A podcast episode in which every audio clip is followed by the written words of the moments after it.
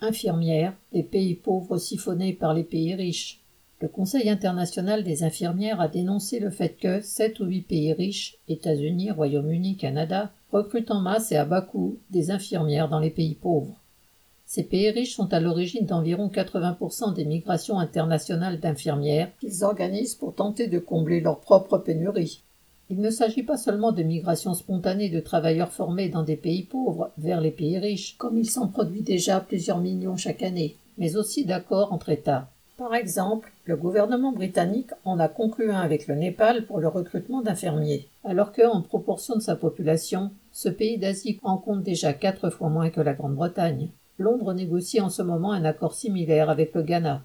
La Zambie, les Philippines, le Zimbabwe ou le Nigeria perdent également leur personnel médical au profit des pays riches. Les recrutements sont organisés dans des pays dont les systèmes de santé sont déjà parmi les plus fragiles, alors que les pays riches ne financent plus la formation de professionnels qualifiés en nombre suffisant. Ce sous-financement de la formation sanitaire dans les pays riches et le pillage des pays pauvres sont deux aspects du recul de la santé publique à l'échelle de la planète. MB